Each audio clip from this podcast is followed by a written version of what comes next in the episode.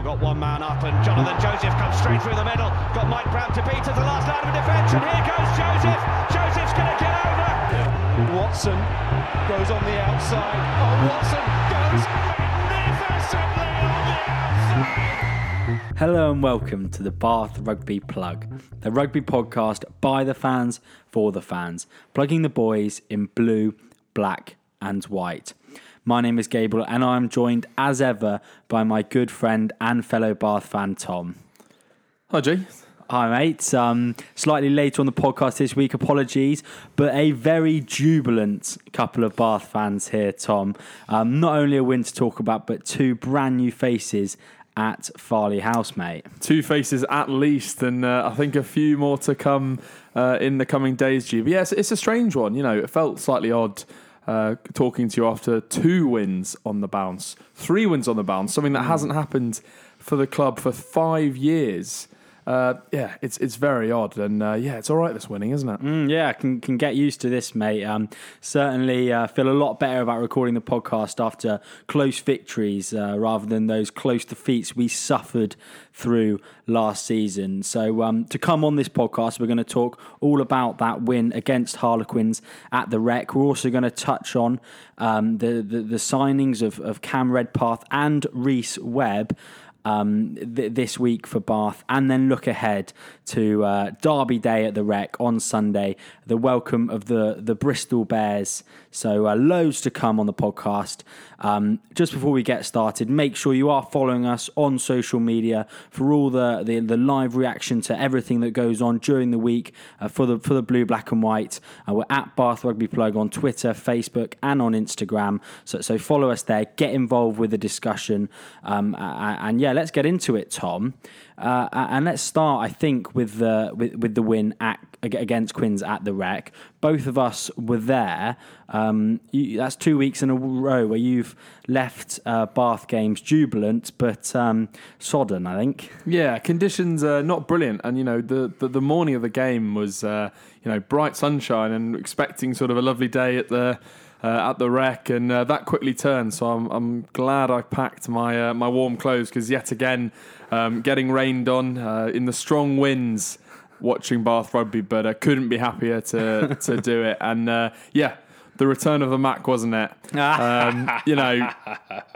McConaughey with a fantastic performance. Started with an absolute shocker, shanked one off his left foot straight into touch, but following that was absolutely electric, and that kind of made the day, really, for him to get a couple of tries, but also to impact the game in the way that he did on a couple of occasions. He was involved everywhere, so extra special from that point of view as well, because he's a podcast favourite. Yeah, certainly is a podcast favourite. He was definitely outstanding throughout the game, Tom, and I think we will come on to his performance a little bit later in the podcast, but we should we kind of go through it chronologically initially. Yeah, go on. Pick out some points we thought were important, and then as we get into that second half, we'll speak glowingly on multiple occasions about the superb Big Mac and tries. But an even start, I would say, Tom. Kind of a lot of action in and around the halfway line, in and around the 2 10-meter lines.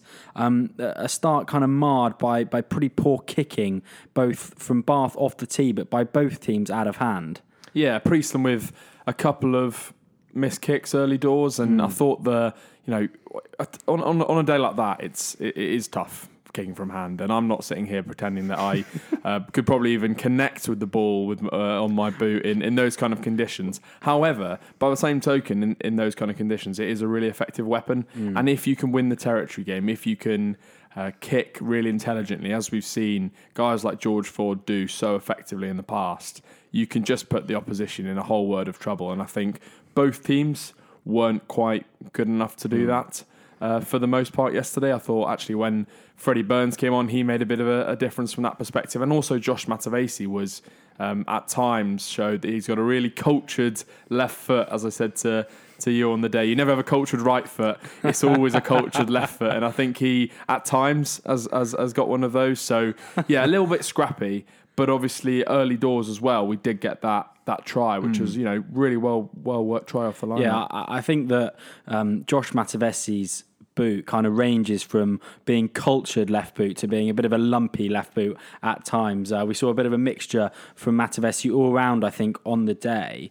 And just on the kicking, Tom, and you saying that you probably wouldn't be able to connect with many off the tee or out of hand on the day.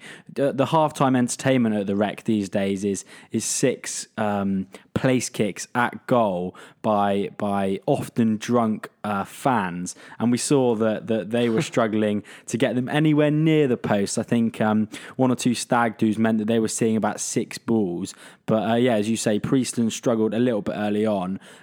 Not struggling though was Big Mac, and a set line out move. Some nice hands, ball back inside from Jack Walker, and just a classy, cultured finish from Rory McConaughey. Yeah, one of those tries and one of those moves that look fantastic on the training park, and you absolutely nail it, and it all goes really well. But more often than not, the game is unstructured, as we know, and there's a defender lurking around. Quinn's defence early on was poor. You had guys flying out of the line, guys drifting across and leaving gaps, but exploited it really well. And McConaughey still had quite a lot to do when he received that nice little disguised pass from Jack Walker on the inside. Beat Danny Care, with characteristically sort of good, quick feet, and he was over early doors. So brilliant start, but unable to nail the conversion. And we did, as we've seen in the past and as we saw last week against Worcester, we did let Quinns kind of back in the game in that first half after that point. Yeah, 5-0 kind of didn't really feel like... We were far enough ahead than what we deserved to be, and I think that was kind of the case throughout that first half, Tom. But yeah, really good try from McConaughey, and I feel like the Quinns defenders probably warned by Toby Booth to get their heads in and maul, and just that little disguise from Walker peeling round the Quinns defenders had been sucked in by the threat of the maul, meant that there was nobody there to kind of guard that inside pass. And as you say, McConaughey plenty to do, but did he really nicely. And I think we did grow into the game after that, and I think from between sort of 10 and 20 minutes was some of our brightest rugby. A nice break following a kick collect from Rory McConaughey. Boyce then broke through the middle and led to a scrum for Bath inside the 22, which eventually broke down after a knock on from Chris Cook. But I do feel like our game looked really quite fluent in that period. There was offloading. I felt like Jackson Willison was coming into the line really nicely, sort of first receiver, taking a lot of pressure off Rhys Priestland. We're exploiting the blind side a lot more than we have done in recent weeks. Chris Cook going one way and then biting back the other, and the offloading game was starting to stick. Forwards and backs linking really well, and I feel like that sort of 10-minute period was some of our best stuff, and we extended our lead to 8-0 on 20 minutes with a Rhys Priestland penalty. Yeah, and I think you're right. I think week on week we're starting to see, not perfect, but we're starting to see developments and progress in our game. And I mentioned from Six Ways last week the offloading game, even in those poor conditions, I thought was really coming together. And I thought, again, this week we saw another step forward in that department. Jackson Willison, top offloader in 2018 season with Worcester Warriors, of course. Josh Matavesi, for a big guy, he's got some nice... some tidy hands, and he's got really an eye for timing and offloading as well. And just those big guys up front, again, starting to grow more confident in that role. So again, I think, and this is echoed by Stuart Hooper after the game, I think we are starting to see developments in our attacking game. We are starting to be more of a threat and to earn the right in the middle of the pitch to go wide and use our attacking weapons out front. And you mentioned it was 8-0 and... before the Quinns charge down try, Rhys Priestland with two missed penalties and the missed conversion and the disallowed try for Josh Matavesi. So it could have been 21-0 if we'd nailed all those kicks and that try had gone our way and the pass had just been a little bit flatter. Yeah, and that Matavesi try again kind of showed the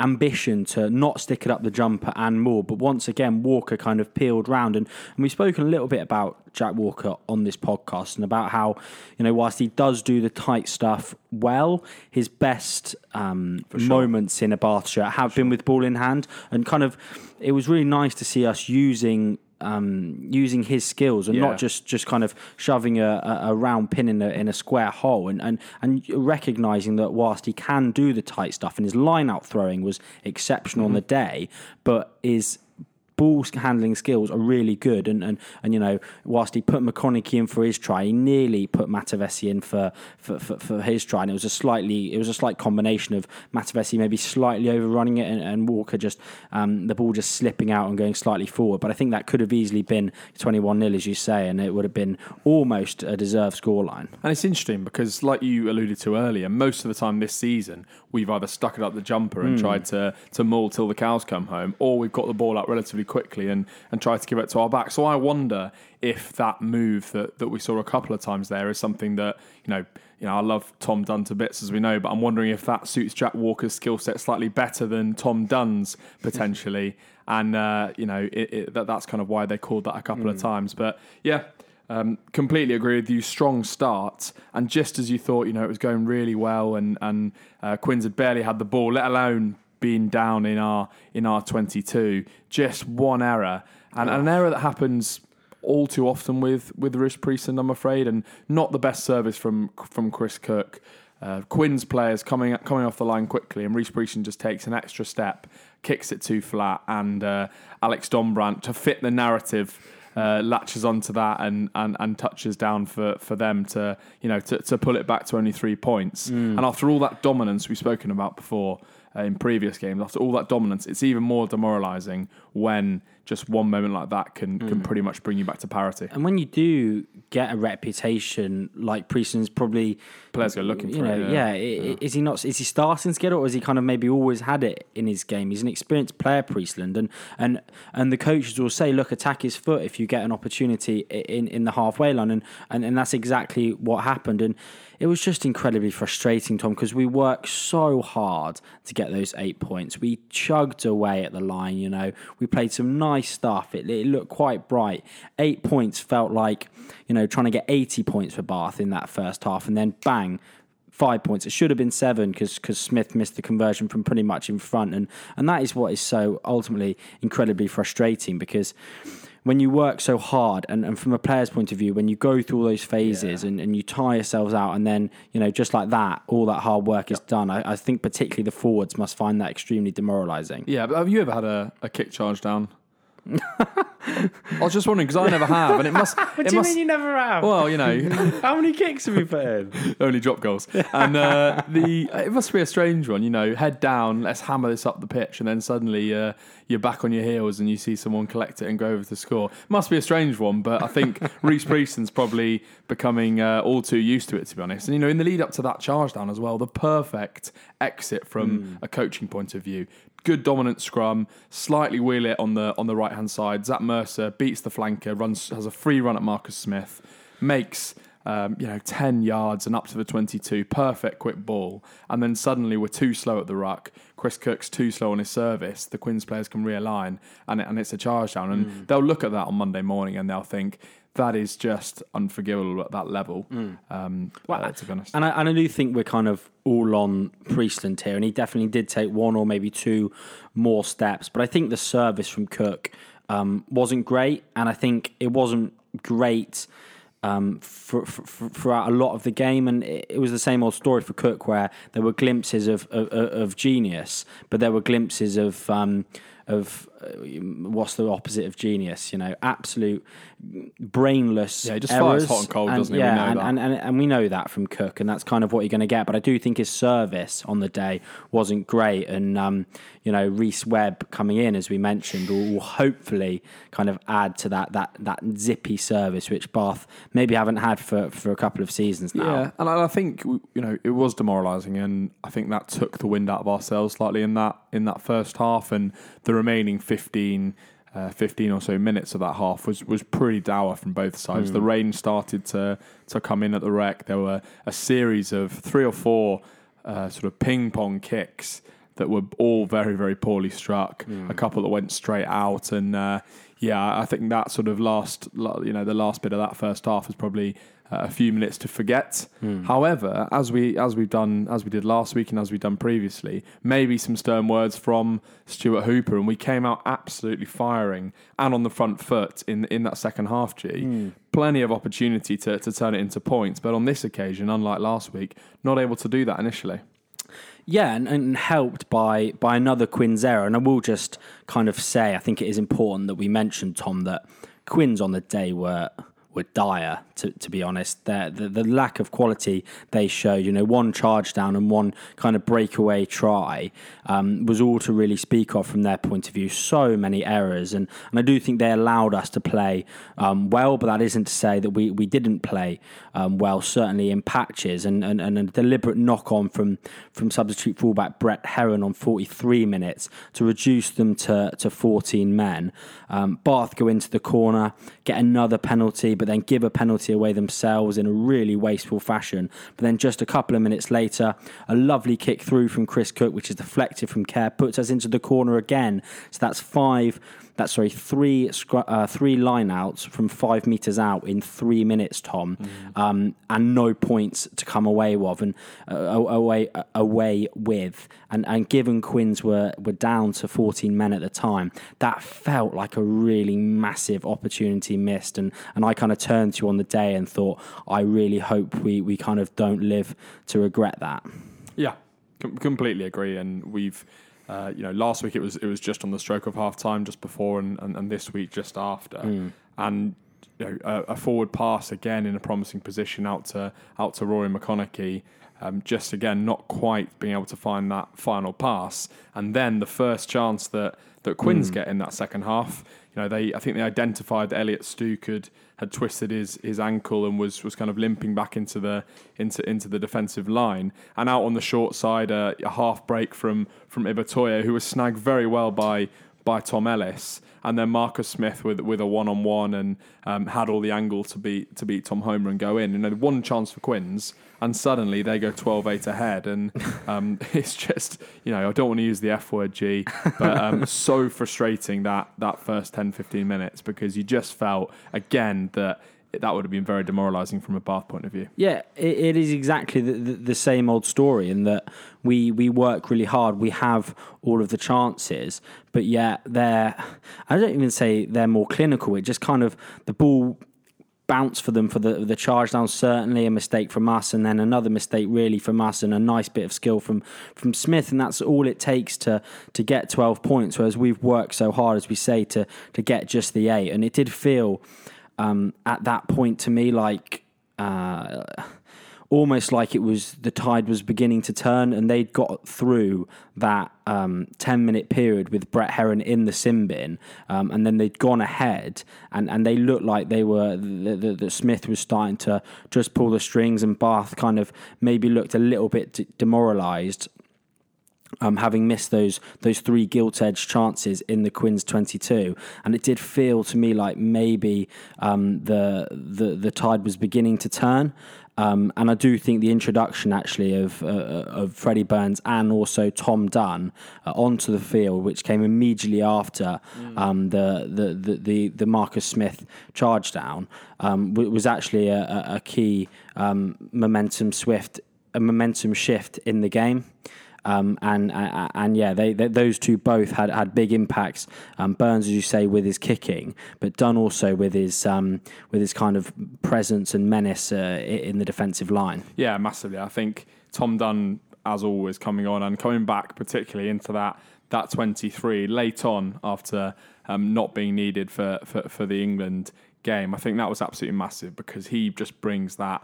That solid element, that consistency in the tie. And, we should say, G, that the two props, Will Boyce and Christian Judge, both played the full 80. So they put in a monumental shift. And I think if there was one thing that I was really quite concerned about looking down that 23, and obviously because we've got the guys away with England, it just was that experience on the sort of in the front row on the bench. So Tom Doherty, Lucas Noguera and Sam Nixon, you know, you've got to feel like that is a little bit of a step down in terms of experience at that level. And when you're against some experienced guys coming off the bench, Mark Lambert for Quins, that would, you know, yes. I think Dunn coming back into the 23 was huge. Yeah, it was huge. And I do think he made a big impact, and Bath made it back to 11 points to 12 on 58 minutes after a Francois Louw turnover inside the 22 led to Freddie Burns, that man coming on and kicking much better than Priestland, making it 11-12, Tom. And then the absolute kind of key moment in the game came on for 64 minutes. Bath still trailing at this point, 11 points to 12. They get into our 22. Quins get into our 22. A lovely ball from Marcus Smith releases the second most electrifying Gabriel in rugby at the moment. Gabriel Ibatoye. Gabriel Webb. Yeah, he's the first, exactly.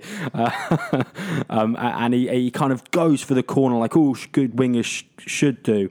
But Rory McConaughey in absolutely fantastic fashion. And, you know, last week it was probably Zach Mercer loving, but this week it's definitely Rory McConaughey loving.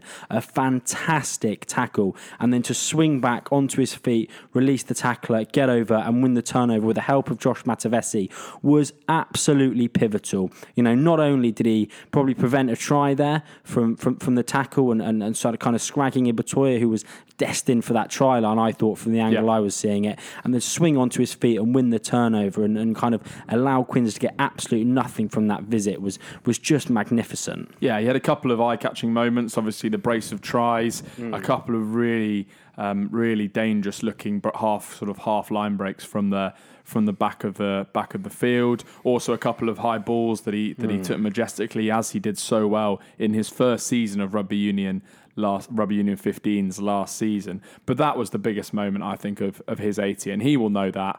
The players will know that. Well, I told him after the game. You know, they'll look back on that and they'll be like, sort of Francois Louw has been rubbing off not only on our young back rower boys, but also on our back three boys. Absolutely fantastic turnover. And then, you know, off the back of that as well, a scrappy line out from the penalty from Bath. Rhys Priestland sort of picked it up and made the half break. And then again, we backed ourselves on the short side, backed our handling skills. Great little pass sort of over the top of the defender after the tackle from Matavesi. Hands at White and McConaughey. Simple overlap again with some pretty poor defence from Ibatoye coming off his wing, and McConaughey again just cantered in over the line to go ahead and to get that winning try. So brilliant few minutes from McConaughey there, but all set up by a textbook jackling, which we've not seen from him before, I don't think. No, it was fantastic. And it's important to note that came in sort of a 2-minute spell, and it kind of goes from being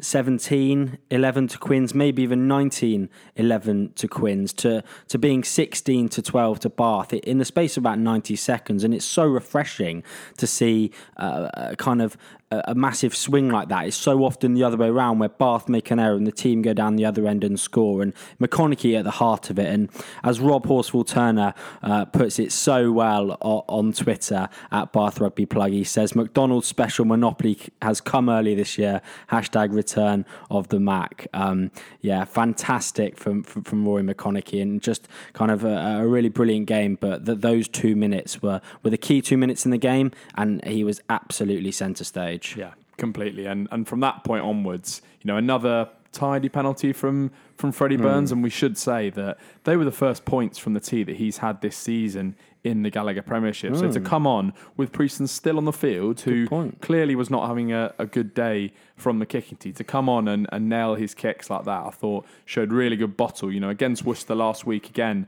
I mentioned that he came on and just solidified things, just shored it up. And I think again from Freddie Burns, he looked pretty sound when he came on. It's almost as if he's trying to impress some potential future employers. But yeah.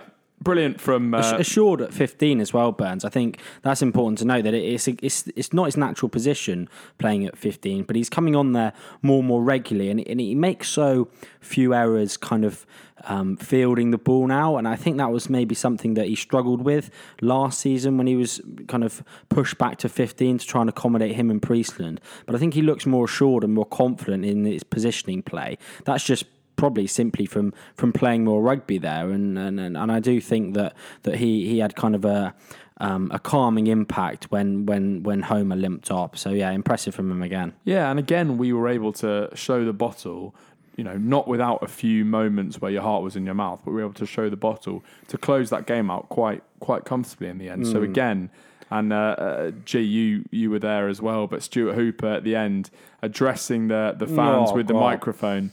And we all love to see that. And the point he made was, at the moment, we are finding a way to win these tight games. We're learning how to win these tight games. This game, the Worcester game, the Sale game, the Leicester game, we could have lost those quite easily. And I think last season we spoke about whether it's luck, whether it's coaching, whether it's mentality.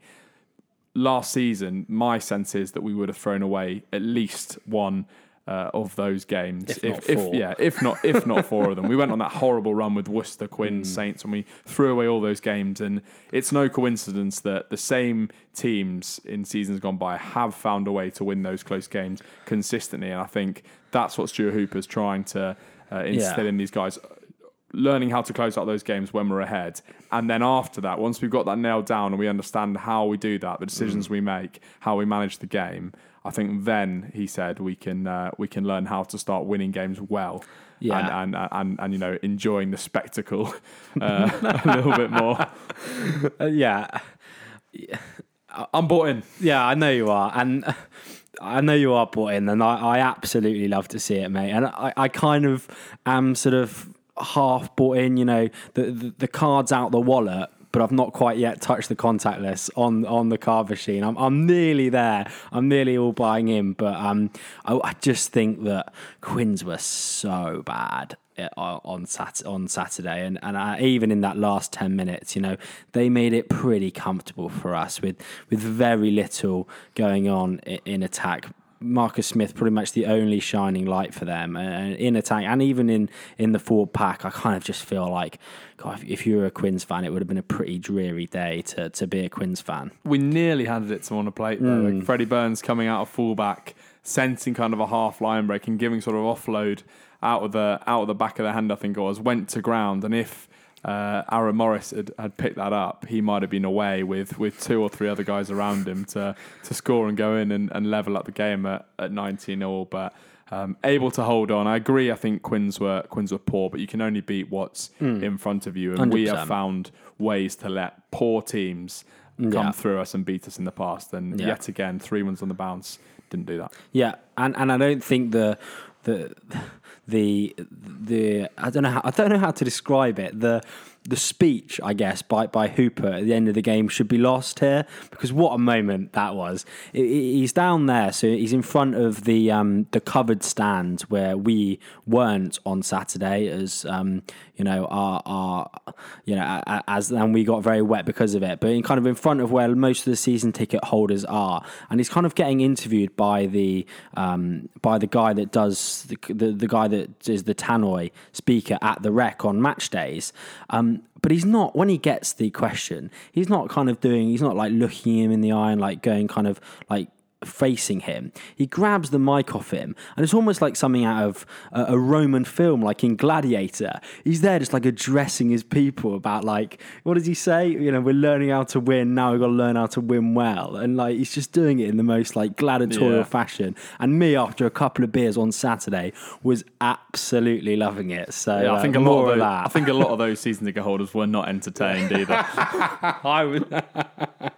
But anyway, we should come on to, we've got lots to talk about. We should come on to a couple of the key talking points, mate. I think, G. So I'll throw this first one over to you, because I know you've got strong views on this. Mercer versus Dombrandt, the talking point before the game. Dombrandt obviously being spoken about with England, Mercer being spoken about by us for England. How do you think those two fared up against each other?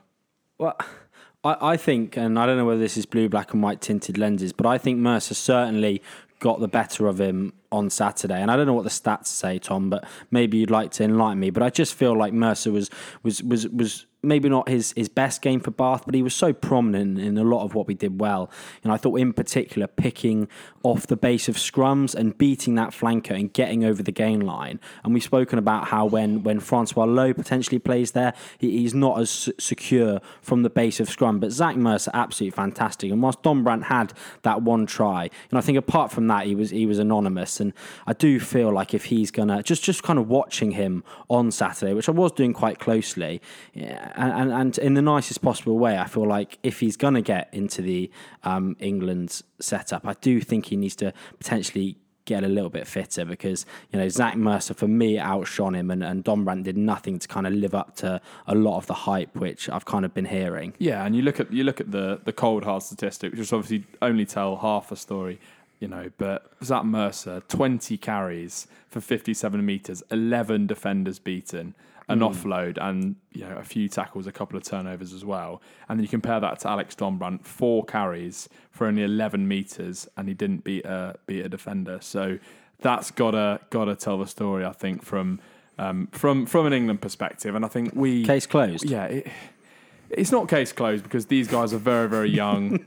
They've both got stuff to work on, I think, and there's no doubt that Eddie Jones will be on the phone to both of them, probably talking about fitness and getting more into the structure of the game from an Alex Dombrandt point of view. And for Zach Mercer, we know what he's been told to work on, just getting a little bit stronger, a bit bigger so we can cope with the test match intensity, but without losing the fleet of foot and the agility that we know he's got and that makes him so special. So I think those guys are both on the radar. Dombrandt's had good performances so far this season, and if we had a Quins fan on the podcast today,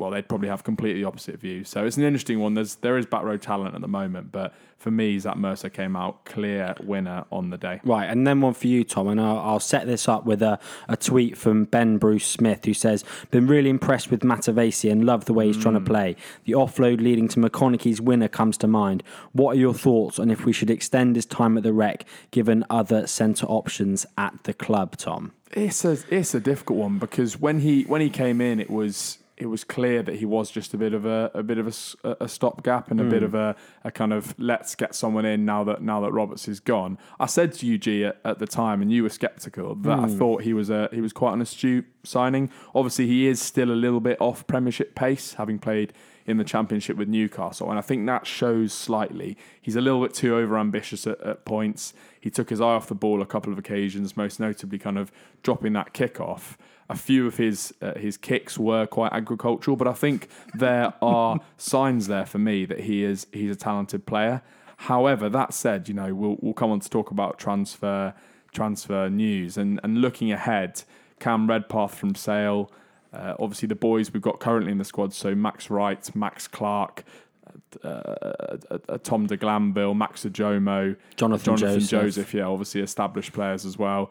So Jackson Willison. Yeah, and Jackson Willison, who had another great game. Yeah, he's obviously top offloader for Worcester in the 2018 season. So I think that whether his kind of place going forwards on a long-term basis is at the club, I'm not so sure. We've only seen 2 games of him in the blue, black and white. But I think definitely promising. And a lot of what he's doing, Roberts couldn't do, and we should say that. And I think he's effective in the carry. He drags in defenders. He gets on the front foot, quick ball. He allows us to earn the right to go out wide and to look more potent in attack. And yeah, I've been really impressed so far. Yeah, I think I was slightly less impressed than you were from his performance, and from a lot of people on Twitter kind of saying how well they thought he played. So maybe I'm kind of seeing this wrong, but I do think he made a number of errors which were kind of I guess magnified, probably because I was looking for him to have a strong game and trying to evaluate his performance, because I know you'd said how kind of highly you rated the signing. I will say, though, that some of the errors he made were kind of, he wasn't on the same wavelength as the other Bath attackers. You know, a couple of offloads he threw where if you've played with him on more occasions, you may be on the other end of that, and then that looks fantastic, and that's kind of highlighted as a really key moment in the match. So maybe a bit more game time with Matavesi and Willison and McConaughey, Homer, Rocco and all these other guys, and the forwards kind of learning when and where he likes to offload. That might help his game. And the other thing is, you mentioned all of those centres, and whilst they're all fantastic players in their own rights with a lot of different strengths, I do think Matavesi potentially offers something slightly different to all of Bath sentence. So if he can continue to put in performances and continue to show that he can get over the gain line at a Premiership level, then I do see how, you know, he potentially could have a future at the club. But whether or not there's more centre signings to come, and whether or not, you know, that's even a possibility, kind of remains to be seen. So I still think that's potentially a bit of a long way off, Matavesi long term. But yeah, I guess we'll have to wait and see on that. Yeah, he does offer something different. And one of the issues we've had this season, as we've spoken about, is our try-scoring potency. It goes back to something that Ryan North actually tweeted us saying about how that remains a concern. Obviously, pushing up to top four, 3-1s on the bounce for the first time in years, leapfrogging Bristol and then them overtaking us again, really setting up a mouth-watering derby. And we are in the race. And the signing of Reece Webb this week for the remainder of this season shows the short-term ambition of the club to push up into the top four. But to challenge the top clubs, you need to score tries, because you can guarantee that they will find moments of brilliance and they will score tries against you. And I do think that Matavesi, potentially on a short-term basis, does offer something slightly different and slightly probably unseen and unpredictable from a defensive point of view. And I think him and Willison are potentially quite a potent and difficult to defend centre combination. But time will tell. Yeah, time will tell. Kind of any other points to make on this game, Tom? Plenty of off-field stuff to come to, and also the look ahead to Derby Day against Bristol Bears. Any other final points you want to make? Just one guy I was going to pick out as well. Obviously, the talk during the England game of Jonathan Joseph out on the wing and Charlie Ewells for the first time ever, I think, seeing him play professional rugby at 8. I think we may have found another player who can play at our position for Eddie Jones, Tom Ellis, finding himself loose on the wing, I think 3 or 4 occasions, and doing looking pretty potent. At one instance, putting in a little chip and chase ahead, which again he struck slightly agriculturally, but the result was there. It took me back to the days of Matt Banahan on the wing, who would hoof them sometimes, but they go about 70 yards. I think he had a good game, and again is growing into that role. He came back on for Francois Louw when he went off for the HIA. He can play across the back row and across the back line by the looks of it, and I thought he had another very, very strong game, noticeable game. Yeah, I'd agree with that. And when there are high levels of competition in the back row, then I guess he's just trying to add more strings to his bow and show that he can potentially play on the wing. But a great victory for Bath, and I think it is key that the point you make, Tom, about how we're grinding out wins, and we weren't grinding out wins last season, and that makes such a difference when you look at the Premiership. And it just fulfills you with a little bit of optimism that if we can continue to expand on our game, get the guys back from England in a strong position, you know, we may be able to achieve something this season. So yeah, quite a positive couple of weeks for Bath, and made even more positive, Tom, in the last few days. So firstly, the signing of Cameron Redpath from Sale. I think I'll read actually the way that Sale Sharks announced the signing. So Sale Sharks, this is from their website. Sale Sharks can today announce that Cam Redpath will leave the club with immediate effect to join Bath Rugby on a 3-year contract. The club have reluctantly agreed to accept a 6-figure transfer fee to release Cameron from his Sale Sharks contract after unsuccessful negotiations with the player over the past couple of weeks. Redpath was in the second year of a 5-year contract but has failed to retain a regular first-team place after a number of injuries halted his development. Was that injuries or South Africans? Yeah, another word for South Africans. But so I think the point from that is that how reluctant and how disappointed Sale obviously are to lose someone like Cam Redpath, who clearly is highly rated by both Sale and by England. So I guess on the basis of that, we should be pretty happy, which I certainly am about this signing, Tom. Sure, it's a very, very exciting signing, and I think with, as I mentioned, with Max Sajomo, Gabe Hammer-Webb, Tom de Glanville, we've got a seriously exciting backline coming through, and I think Cam Redpath is probably on sort of a par with Hammer-Webb, and that he'll hopefully be starting to see regular first team rugby that he obviously wasn't getting at Sale for various reasons, and I think. I think it is a really interesting one because he's clearly been on Stuart Hooper's radar as well. Hooper mentioned in the press conference that it's someone that he's been looking at, and I think obviously we want to be growing our own players, and we want to be the academy's really strong at Bath, and we want to be seeing that come through into the first team. But I think when we can sign these players, when we can get these players to commit to long-term deals at the club, so 3 years in the case of Cam Redpath, we can really start to turn them around, show them a fresh outlook, and just really kind of enhance their careers. And Will Stuart is a good example of that. Dai Young was gutted to let him go from Wasps to join Bath, and we can see why. So that reaction from Steve Diamond is, I think, kind of tells us all we need to know. And I think not just Will Stuart, there's kind of quite a few in Bath's history, as we've mentioned. Yeah. So Anthony Watson, Jonathan Joseph, Sam Underhill, all these guys that have come when they've certainly got England ambitions. And kind of it's good to see that they still kind of see Bath as a really good career move for them and kind of see that they're going to get good coaching and they're going to get good quality of rugby, hopefully, that will allow them to end up playing for England. And I think it's just really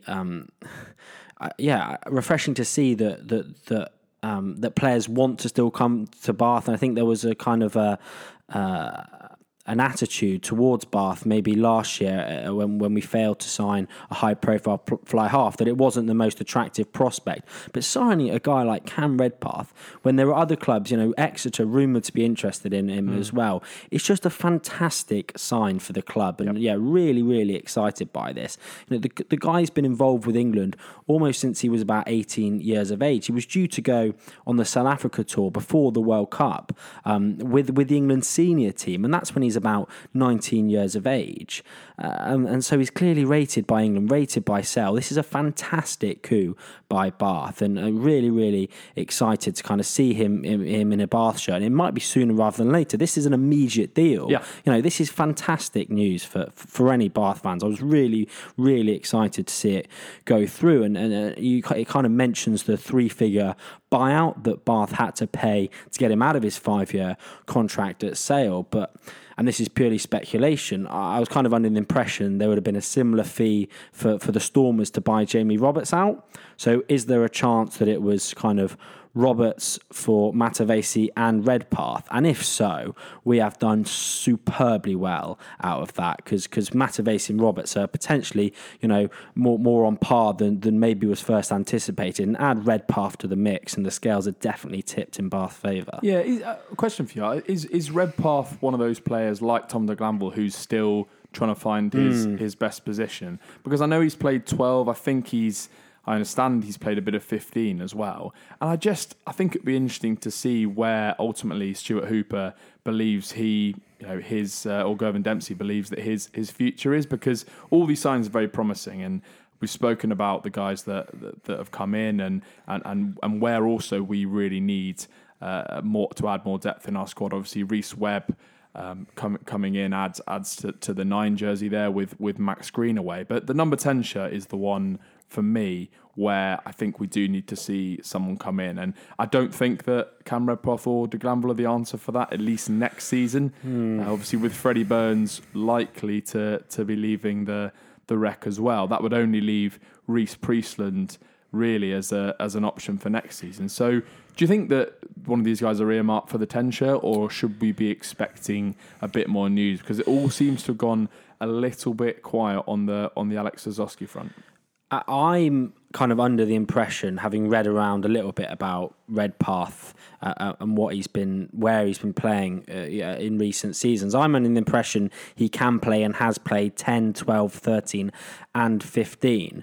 And I guess I potentially think that Bath have signed him knowing this, but surely they've signed him kind of with the anticipation to see if he can do it long term at fly half, because as you say, that seems to be a glaring weakness in the squad going forward, with very little news about another fly half coming in, a position we're clearly looking to strengthen given all the rumours circulating at the end of last season and kind of what happened there with Rhys Priestland. So I think he's come in, I guess, without the coaches necessarily 100% knowing what his best position is. And I think over the course of the rest of this season, the coaches will look to learn that, and then maybe plan going into next season off the basis of that. But I would love to see him kind of develop into a high class 10, because we know that that's probably not going to happen with de Glanville, when we potentially hoped it might happen with him, but fingers crossed it can happen for Redpath. And he certainly played fly half for Sedbergh at school, and he's definitely played fly half at times for England age groups. So there is there's a pedigree there for that to happen. Yeah, I think possibly that's the intention, but what I would like to make sure that we do is allow him the flexibility to not get shoved into a position where we need him, but rather let him kind of find his best position organically. And my sense is that he's not coming as a 10, at least on an immediate basis. And as sort of I understand it, I think the reason that we've kind of been been talking about the fact that there has been delay to the announcements, particularly of these Saracens guys, is around that kind of discussion on whether a deal should be a loan or whether it should be a permanent contract. I think that's kind of the reason for the radio silence, and I think to be announced shortly, Gias has been kind of widely reported now. We have, I think, agreed terms now with Ben Spencer to come across on a 3-year permanent deal, which for me, if that does materialise as expected, that's a massive win. Saracens clearly pushing for a 1-year loan deal, and I think Stuart Hooper pushing back. So that's huge. And if the same thing is going on behind closed doors with an Alex Szoszowski or a Max Malins, for example, genuine experience at 10 and potential 10s going forward, then I think for me that is kind of the optimal solution. Yeah, I'd agree, and I do think there are similarities between the versatility of Redpath and of Lazowski, but Lazowski's undoubtedly got a lot more experience at fly half, having played there for Wasps when he first kind of came into Premiership rugby. So if he were to sign, then I kind of do feel like that would be the intention for him to play at 10 going forwards. And yeah, the rumours are of that 3-year deal for Ben Spencer. You understand that that's done, so it is done. I'll believe you. And as is the deal for another Spencer, this time Will Spencer.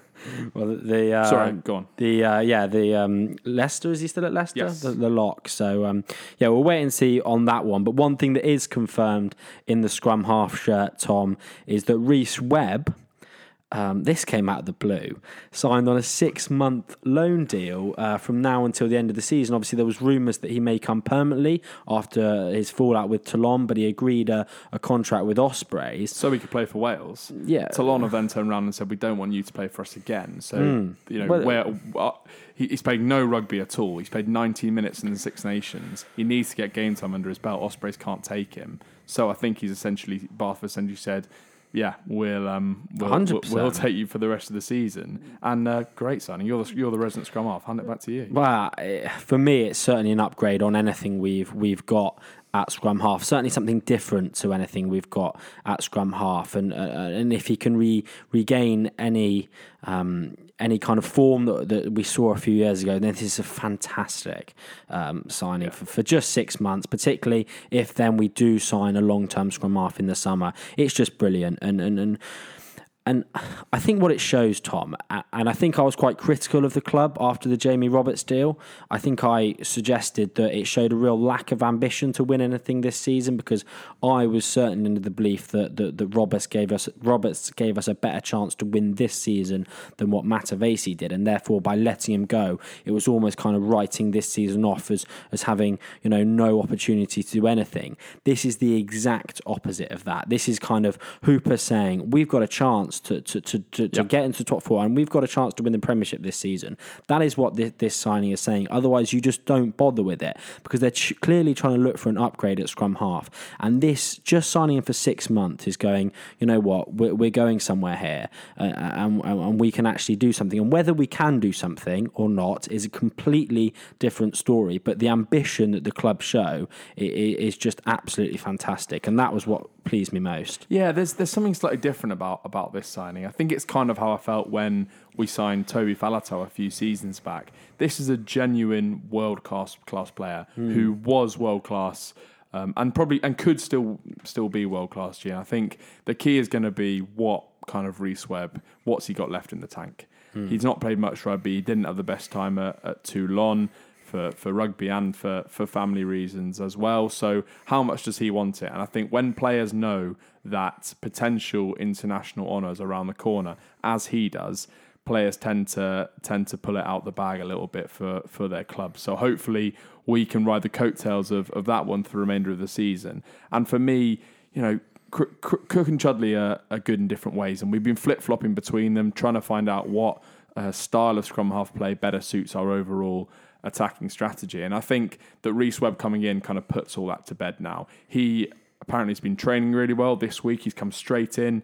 Hooper said he's been chomping at the bit to get involved, as he would be, obviously wanting to get some game time under his belt. He's obviously a fast player, and he's going to bring some experience as well. Imagine Ollie Fox turning up at Farley House and Reece Webb is there just to take him under his wing and show him the ropes. Fantastic stuff. And I really, really hope that we see Webb line up at least in the 23 against Bristol, because for me that is a serious statement of intent. Let's get him in. Let's start getting him to earn his money and to see the results of that kind of class come onto the pitch. Well, you took the next question out of my mouth, Tom. He's got to come in. Will Redpath or Webb? Not Redpath. So you can see Webb, what, on the bench for the Bristol game, do you think? I'd be tempted to stick him straight in. How much rugby's he played? 19 minutes, the Six Nations. Yeah, good. I don't know. I would be tempted to be honest. I just think that we're crying out for something slightly different in that department. I think Cook didn't have his best game at the weekend, and I think, you know, probably similar conditions expected at the Rec. The mud pool, as Pat Lam, quite disrespectfully, I think, has said. But anyway, I'll come on to that. And I think get him in, at least in the 23. Let's show Bristol that we've got international calibre in our ranks. We've got top-class players in our ranks. They won't be able to live with that, with Andy Urin coming off the bench. And let's get into him. Well, that brings us really nicely onto the preview. Oh, we're not going to talk about Will Spencer. Do you want to talk about Will Spencer? No, go on, we'll save it. It's nearly 11 o'clock. Right, that moves us really nicely, Tom, onto the huge derby at the Rec on Sunday. The John Everley derby, as it's probably should be known. We're both going to be there again at the Rec on Sunday. Should be a cracking atmosphere, mate. I'm absolutely buzzing for this one. Absolutely. I've got a couple of quiz questions for you. I love it. On Bristol, just very, very quick ones, but hopefully we'll make my point. You'll make my point of view for me. When was the last time that Bristol beat Bath at the Rec in the Gallagher Premiership? I would say 2000 and 2013? 2006. 2006? Okay. Bath holds. Bath... Don't do this, because this is just going to come back to bite you. Yeah, I know. I should stop. But it is satisfying. And I think what wound me up a little bit was Pat Lamb's comments, because I think the way he... I don't know if you've seen the interview, but I think with kind of Bristol Post or whoever, and talking about the mud pool, and I think, you know, he was a little bit kind of disrespectful in how he kind of referred to Bath. And I think obviously it's all fun and games, and you see coaches sort of sparring the whole time. But I do think that, you know, there's an element of you know, respect needs to be shown for we're the kings of the Southwest. We've got 6 Premiership titles and a European Cup. They've got a couple of Challenge Cups and a Championship runners-up medal. So let's all keep it in perspective. I think we'll obviously be giving them a warm welcome down to the Wreck. And no, I'm obviously tongue in cheek, but it's going to be fantastic. It's a sellout. Plenty of people will be making the 12-mile trip across from Bristol to the Wreck to enjoy it. And we're going to have a Webb in, Falatau available, Cam Redpath.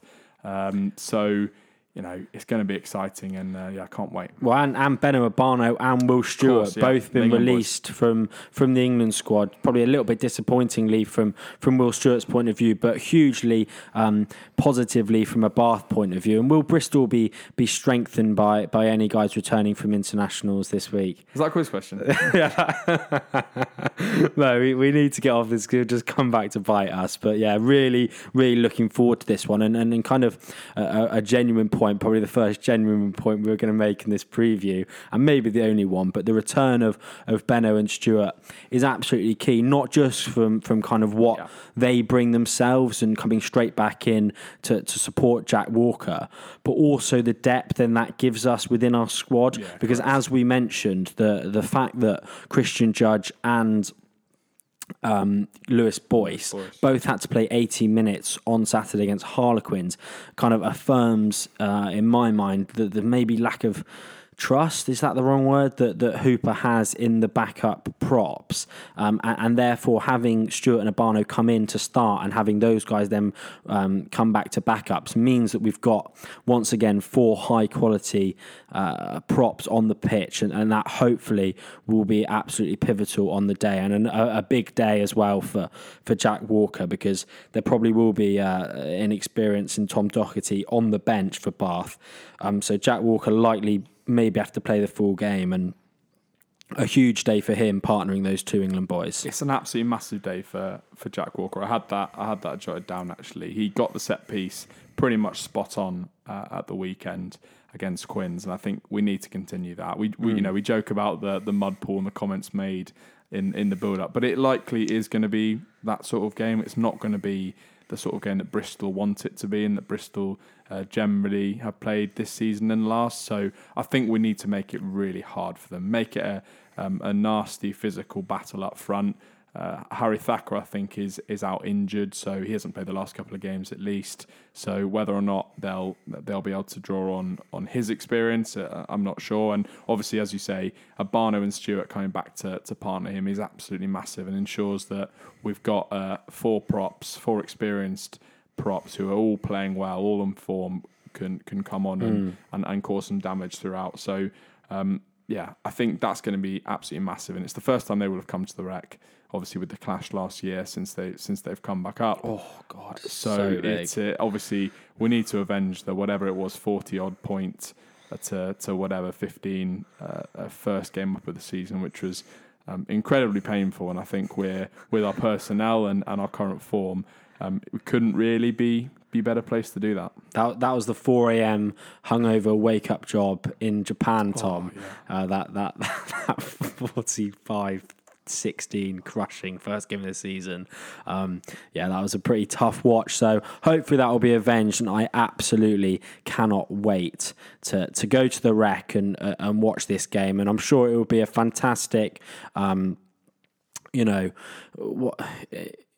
atmosphere between 2 clubs with a lot of history, but you know, whilst there will always be that kind of grudge element to it. It's always in fantastic spirits, which is key, and I'm really looking forward to it. And I think being at the Rec is important, Tom, and I think it shouldn't be lost, our home record this season in the Premiership. Mm. And we've only lost once in the Premiership at the Rec this season, and that was to an over-the-cap Surrey side. So I think that's key here, and I think hopefully, as you say, we can use the conditions to our advantage and make Bristol pay and keep it tight. And if it is a tight game, we've shown in recent weeks that we can come out on top of these games. Yeah, I think that's true. Bristol have also showed some good form away from Ashton Gate.